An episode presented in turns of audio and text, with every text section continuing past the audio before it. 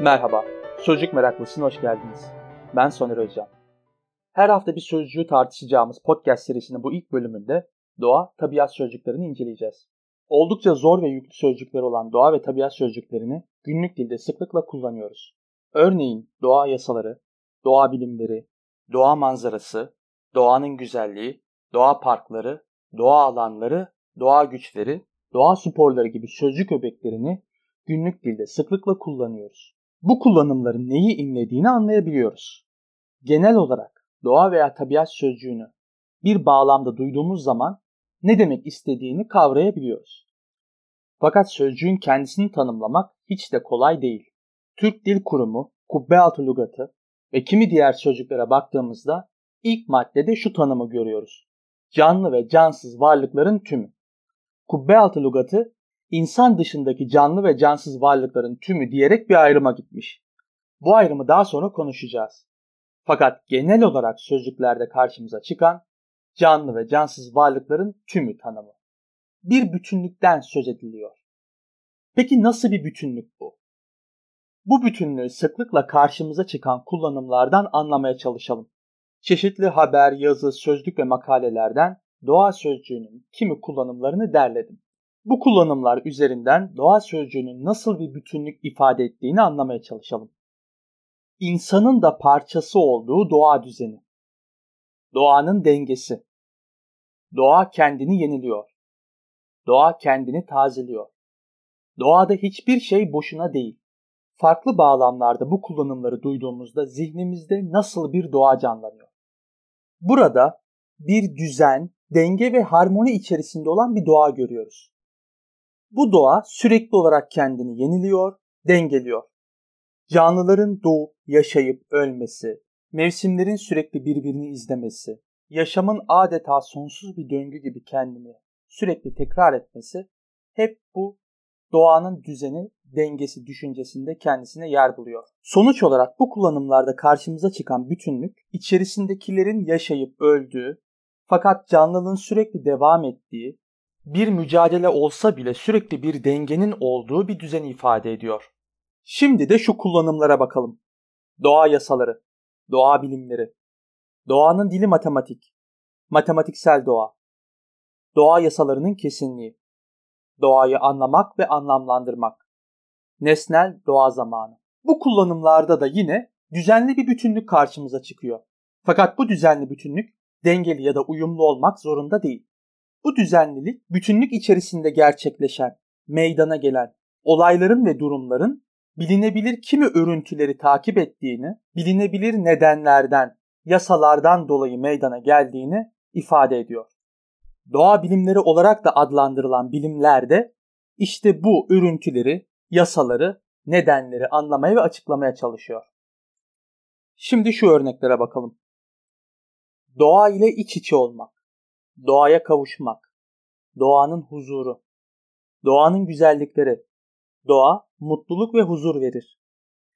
Doğa yedi rengin her tonuyla bezenmiş. Doğa manzarası, doğa alanları, doğa parkları. Buradaki doğanın her yeri kapsayan bir bütünlük olmadığını görüyoruz. Örneğin şehir ve toplum yaşamı bu doğanın dışında. Doğa ile iç içe olduğumuz zaman örneğin bir köyde olabiliriz ya da şehirleşmenin olmadığı bir yerde. Estetik bir doğadır burada söz konusu olan, huzur verici, sakinleştirici. Bu doğaya gidilir, bu doğaya kavuşulur. Bu doğa gezilip görülür. Temiz havasıyla, güzellikleriyle piknik yapılan, yürüyüş yapılan, kamp yapılan bir doğa karşımızda olan. Romantik bir doğa düşüncesi. Şimdi şu örneklere bakalım. Haşin tabiatlı doğa. Zor doğa koşulları. Doğa çok haşindi. Doğada hayatta kalmak, vahşi doğa.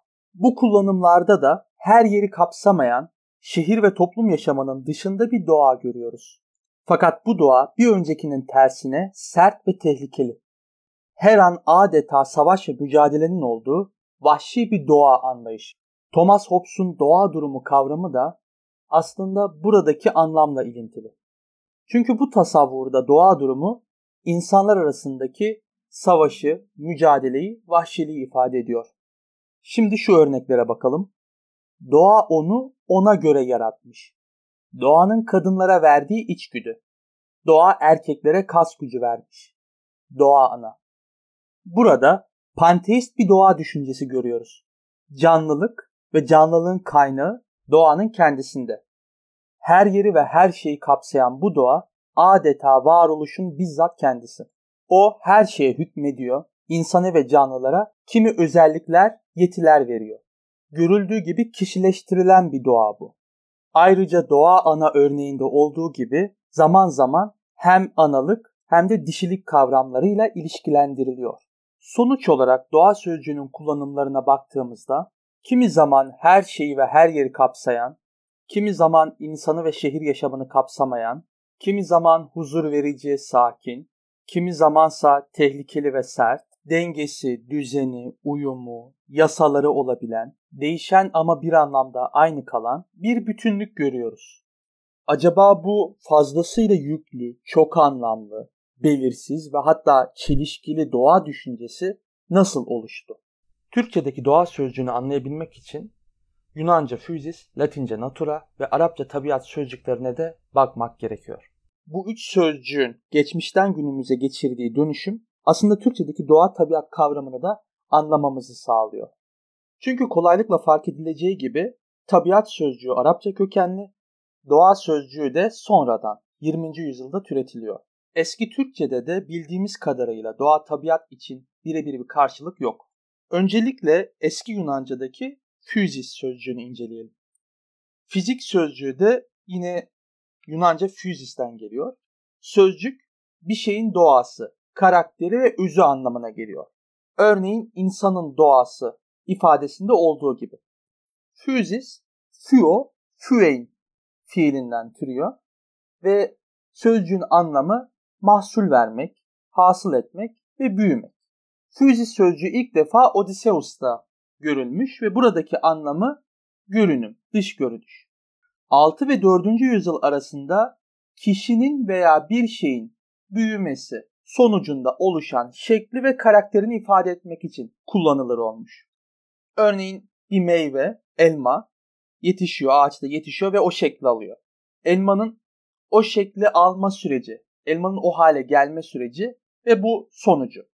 Yine aynı şekilde insanın doğup büyümesi ve belli bir insan olması. Onun içinde füzisi kullanılıyor. Şekli şemali dediğimiz şey gibi.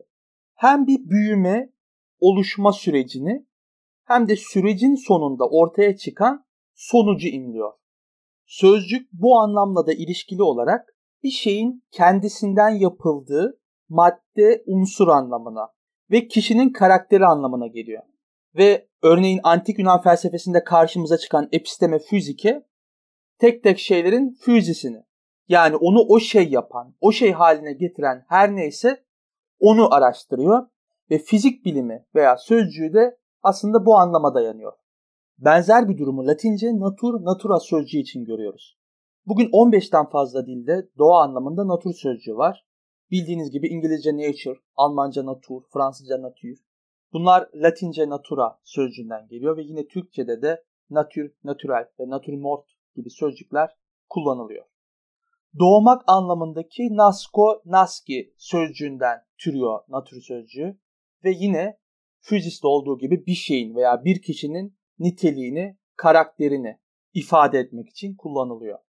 Natura rerum, şeylerin doğası. Arapça tabiat sözcüğü de köken olarak mühürlemek, damgalamak anlamına gelen tab fiilinden türemiş ve başlangıçtaki anlamı tıpkı füziste, naturda olduğu gibi kişinin niteliği, karakteri.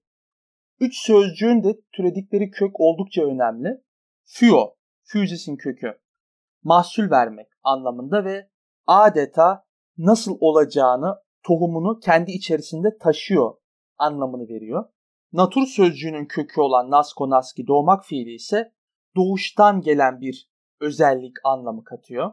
Aslen mühürlemek, damgalamak anlamlarına gelen tab fiili ise tabiat sözcüğüne yaratılıştan gelen yapı, nasıl yaratıldığı anlamlarını katıyor. Bu üç sözcüğe yine döneceğiz. Fakat önce doğa, tabiat sözcüklerinin veya kavramlarının Türkçedeki tarihine göz atalım. Eğer eski Türkçe sözlüklerine, örneğin Clausen'in sözlüğüne veya Caferoğlu'nun eski Uygur Türkçesi sözlüğüne bakarsak, natür, doğa karşılığı olarak tadu sözcüğünün verildiğini görürüz. Elbette burada söz konusu olan natür, doğa, bir şeyin niteliği, karakteri anlamındaki doğa. Eski Uygur Türkçesi metinlerinde karşımıza çıkan tadu, Sanskritçeden alınmış ve aslı datu. Sanskritçe datu, element, unsur anlamına geliyor. Örneğin insan vücudunu oluşturan 7 temel element olduğunu varsayıyorlar ve bunlar için datu diyorlar. Ne bunlar? Plazma, kan, kas, yağ, kemik, ilik ve üreme sıvısı. Yine dış dünyayı oluşturan unsurlar içinde datu kelimesi kullanılıyor. 6 temel element var. Bunlar neler? Telaffuzum yanlış olabilir.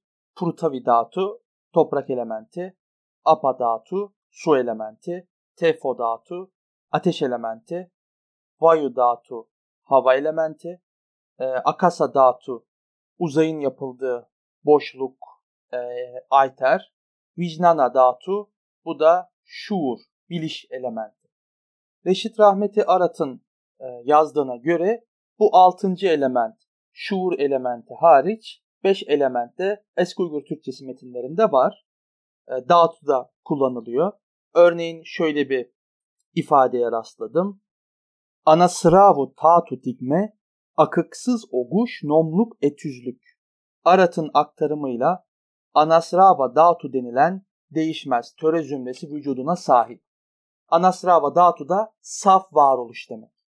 Tadu sözcüğünü daha sonra Türkçenin ilk sözlüğü olan Kaşgarlı Mahmut'un Divanı Lügati Türk eserinde görüyoruz.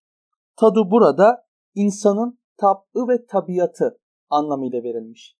Tadu sözcüğünün Türkçe'de insanın doğası ve insanı oluşturan unsurlar anlamında kullanıldığını görüyoruz. Yine aynı dönemde yazılmış Kutatku Bilik eserinde tadu sözcüğü karşımıza çıkıyor. Bu tört eş manga, tört tadu tek turur, tüzülse tadu, çın tiriklik olur. Bu dört yoldaş sahibe benim için dört element, dört unsur gibidir. Doğal unsurlar denkleşirse, uyum içinde olursa dirlik, yaşam gerçek olur. Başta doğa kavramının bir anlamda denge, doğa, harmoni içeren bir bütünlük olduğunu söylemiştik. Bu dizelerdeki düşünce biçimi de aslında karşımıza daha sonra çıkacak bu anlamla ilintili. Çünkü eski Yunan düşüncesinde de ve yine bir anlamda İslam düşüncesinde de var olan kozmos, düzen, dört temel unsurun Budizm'de altı, Taoizm'de beş olan unsurların uyumuna, harmonisine bağlı. Sadece makrokozmoz da değil, mikrokozmoz denilen insan da yine temel unsurların uyumuna bağlı. Eğer biri fazla ya da eksik çıkarsa hastalık meydana gelir. Örneğin belli hastalıkların safranın fazlalığından kaynaklanması ya da eksikliğinden kaynaklanması düşüncesinde olduğu gibi. Yine bu dönemde gördüğümüz hacamat uygulaması da insanda bozulan dengeyi yeniden tahsis etmeye çalışıyor. Tadu sözcüğü bu dönemde unsurlar, insanın doğası anlamlarında kullanılıyor. Tabi insanın niteliğini ifade eden başka sözcükler de var. İnsanın doğası, ahlakı, karakteri, hal ve tavrı anlamlarında kılınç, kılık ve kılk. Kılık ve kılk aynı sözcük kullanıldığını görüyoruz. Kılınç ve kılık sözcükleri kılmak fiilinden, yapmak, eylemek anlamlarına gelen kılmak fiilinden türüyor. Clausen'in ve Caferoğlu'nun sözcüklerini takip edersek eski Uygur Türkçesinde kılınç, iş, eylem, icraat, amel anlamlarına geliyor. Kılık ise karakter, huy, tavır, ahlak anlamlarına geliyor. Görüldüğü gibi aralarında bir fark var. Biri işle, eylemle ilgili, diğeri daha çok kişiyle ilgili. Zamanla sözcüklerin anlamları birbirine yaklaşmış. Divan Lügat Türk'te kılınç, kişilik özellikleri anlamıyla verilmiş. Edgü kılınç, kişiliği, nitelikleri iyi. Kılık sözcüğü ise Divan-ı Lügat-ı Türk'te hal ve tavırlar, halka davranış biçimi, bazen lamdan sonra ünlü söylenmeyip kılıkta denebilir biçimiyle verilmiş. Kutatku birlikte şu ifadeyi görüyoruz. Karında türümüş, kılınç ögretik. Arat'ın aktarımıyla ana karnında teşekkül eden tabiat ve terbiye. Yine başka bir ifade. Tadu birle katlıp törümüş kılınç. İnsanın tıynetine sinmiş olan ahlak.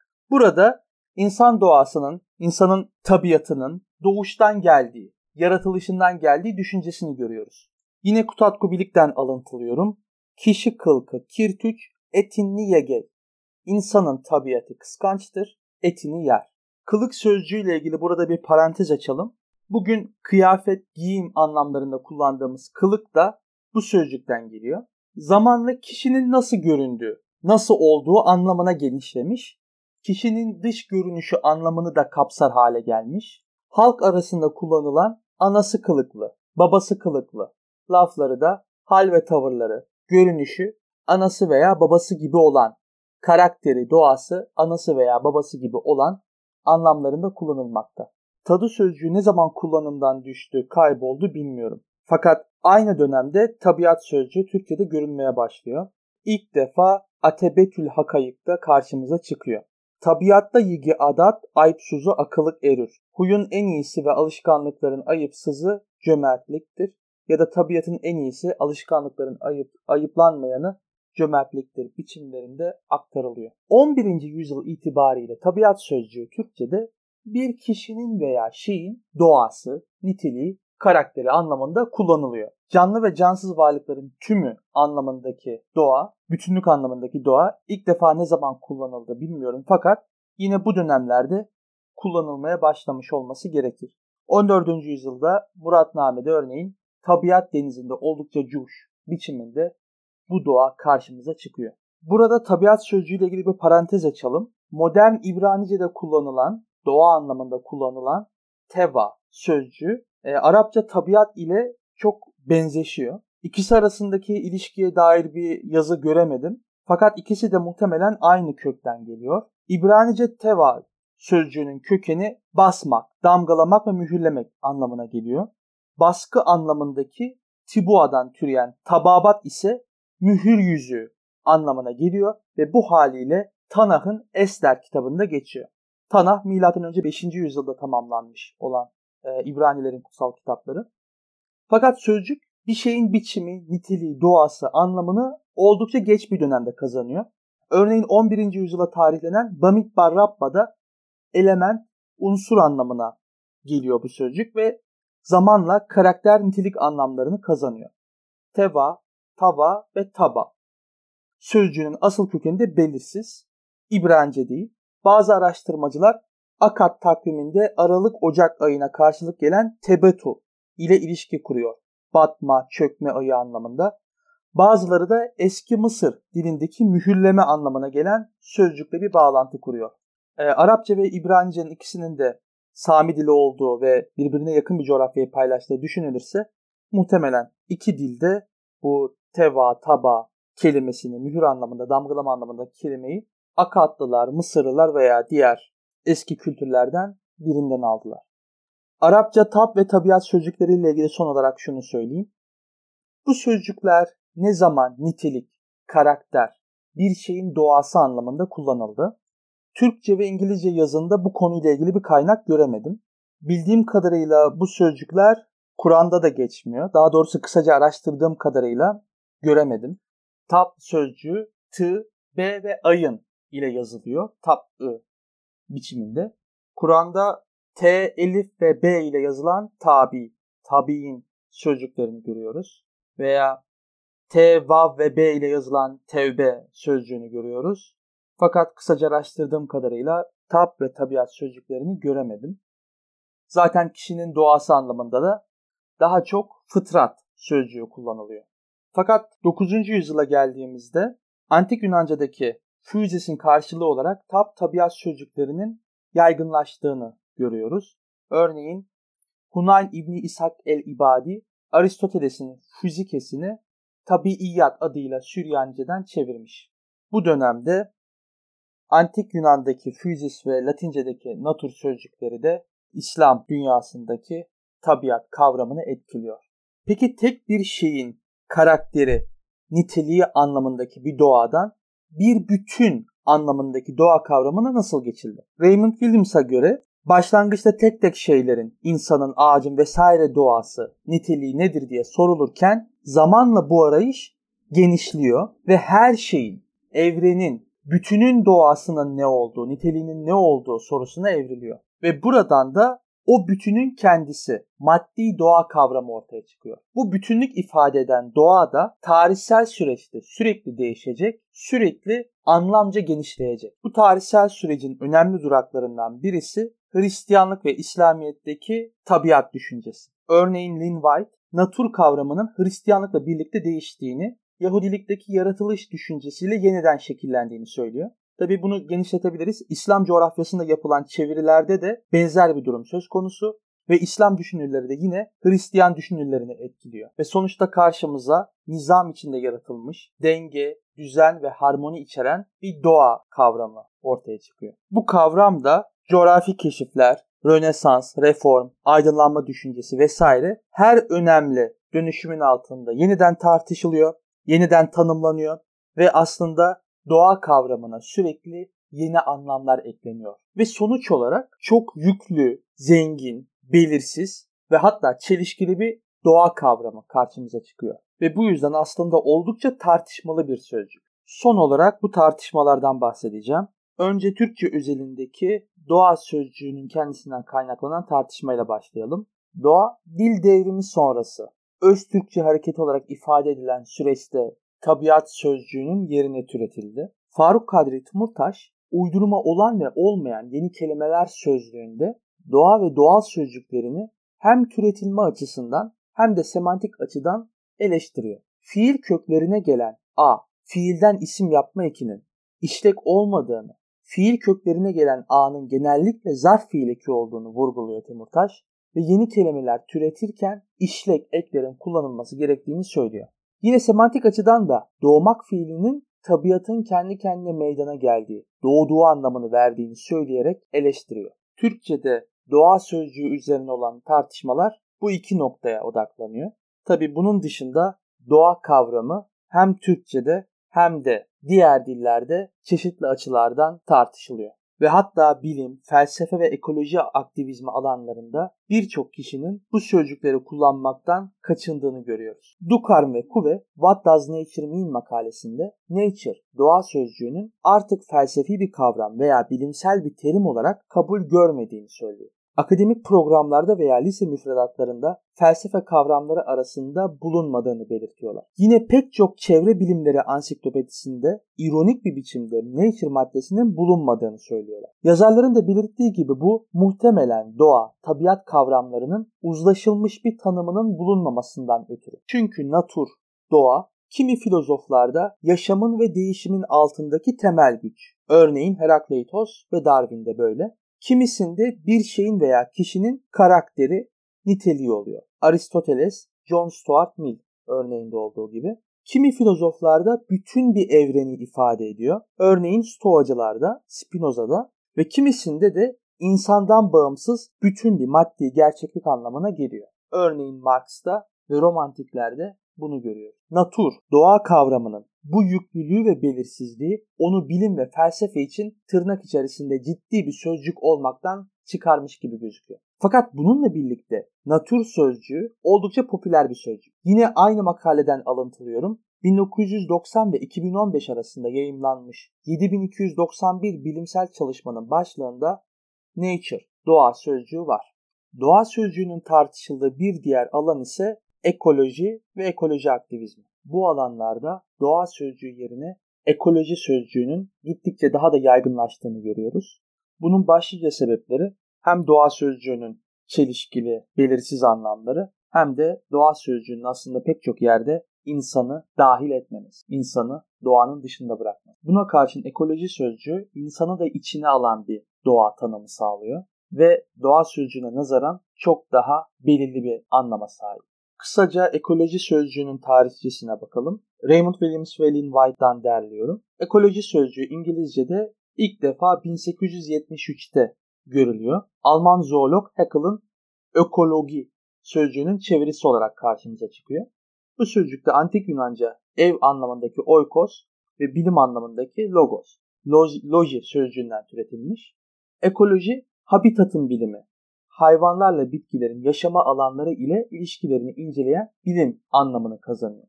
Türkçe'de de ekoloji kelimesi gittikçe kendisine yer buluyor ve doğa krizi gibi bir kullanıma pek rastlamazken ekolojik kriz kullanımı oldukça yaygınlaşmış durumda. Son olarak çok tartışılan kavramlardan biri olan insan doğası, human nature kavramına bakacağız. Öncelikle Türkçe'de bu kavram ne şekilde kullanılıyor, ne anlamlarda kullanılıyor? Örnekler üzerinden bakalım. Ahlaksız doğası olduğu kabul edilen evrensel insan doğası. İnsan doğası gereği bencildir. İnsan doğasından ötürü politiktir. İnsan tabiatı itibariyle insan doğası eğitilmeyi gerektirir. Kıskanç, sahiplenici ve kavgacı doğası. Garip tabiatı, içli tabiatı, sert tabiatı. Değişmeyen insan doğası. Kullanımlarda ya tek bir kişinin veya genel olarak insanın niteliğinden, karakterinden bahsedildiğini görüyoruz. Benzer şekilde insan dışındaki şeylerin de doğasından bahsedildiğini görüyoruz. Örneğin nesne ve olayların doğası, eşyanın tabiatı, piyasaların doğası, kapitalizmin doğası, teknolojinin doğası vesaire. Tabi bütün bu kullanımlar her şeyden önce şeylerin ve kişilerin bilinebilir, belli nitelikleri olduğunu varsayıyor veya dikte ediyor. Bu bilinebilir nitelikler insan dışındaki canlı cansız varlıklar söz konusu olduğunda kimi zaman bilimsel, kimi zaman da metafizik özellikler taşıyor. Bu sözcüğün tartışmalı olmasının nedenlerinden biri bu. Fakat söz konusu insan olduğunda, insan doğası olduğunda bilinebilir bilimsel veya metafizik niteliklerin yanı sıra tartışmalı bir boyutun daha işin içine girdiğini görüyoruz. Bu da norm, normal ve anormal. Karşılaştığım kullanımlardan biri. İnsan doğası tek eşli mi? Tek eşlilik insan doğasına aykırı mı? Yine bir haber başlığı. İnsan doğası tek eşli mi, çok eşli mi? Kullanımın öncelikle bilimsel bir boyutu var gibi görünüyor. Tarihsel, antropolojik ve biyolojik olarak tek eşlilik, çok eşlilik tartışılabilir. Fakat bu kullanımlara ve tartışmalara bir boyutun daha eklendiğini görüyoruz. Hangisi normal? Bu örnekten bakarsak normal olan tek eşlilik mi, çok eşlilik mi diye soruluyor. Bu soru ayrıca şunu da içeriyor. Normalin dışına mı çıkılıyor veya normalin dışına çıkılırsa ne olur? Bu bir yandan dengeli, düzenli doğa kavramıyla ilintili. Denge ve harmoni bozulursa veya kuralın normun dışına çıkılırsa ne olur? Kötü bir şey mi olur? Örneğin toplumsal düzen bozulur mu? Çatışma, anlaşmazlık çıkar mı vesaire. Dolayısıyla insan doğası kavramı bir yandan dışına çıkılmaması gereken, uyulması, bozulmaması gereken bir normal sınırı çiziyor. Örneğin insanın doğası eğitilmeyi gerektirir. Cümlesinde bir gereklilik, normallik ifade ediliyor. Elbette insan doğası sözcük öbeğinin bütün kullanımlarında bu anlam vardır diyemeyiz. Örneğin insanın doğasında bencillik vardır veya insan tabiatı gereği bencildir. Bu kullanımlar dışına çıkılmaması gereken bir normal sınırı çizmez. Fakat bu kullanımları da anlamak yine oldukça güç. Şimdi bu cümlenin anlamcı zıttını kuralım. İnsanın doğasında özgecilik, başkalarını düşünme vardır. Başka bir kullanım, insan doğası gereği iyidir, insan doğası gereği kötüdür. Eğer ben anlamca zıt cümleler kullanabiliyorsam ve bunlardan biri yanlışlanamıyorsa, ikisi de doğru gözüküyorsa ben niçin böyle ifadeler kullanırım? Tabi bu sözü söyleyenin niyetine bağlı. Belki gerçekten insanın genel olarak iyi veya kötü vesaire olduğunu düşünüyor olabilir. Belki de onu dinleyenlere uyarıyordur. Bakın dikkat edin insan doğası bencildir kimseye güvenmeyin gibi. Ya da belki bazı olayları açıklığa kavuşturmak için bir neden olarak kullanıyordur. Görüldüğü gibi insan doğası kavramı da tıpkı doğa ve tabiat kavramlarında olduğu gibi oldukça yüklü, kompleks, belirsiz ve hatta çelişkili anlamlar taşıyor. Fakat belki tam da bu özelliği sebebiyle bu sözcükleri sıklıkla kullanıyoruz. Bilim, felsefe, ekoloji gibi alanlarda bu sözcüğü kullanmaktan kaçınsak bile günlük dilde bu sözcükleri sıklıkla kullanmaya devam edeceğiz. Evet sevgili dinleyenler, Sözcük Meraklısı'nın bu ilk bölümünde doğa tabiat sözcüğünü ve kavramını çeşitli yönlerden irdeleyip tartıştık. Soru, görüş, öneri ve eleştirileriniz için açıklama kısmında bulunan e-mail adresine yazabilirsiniz. Bir sonraki bölümde görüşmek üzere.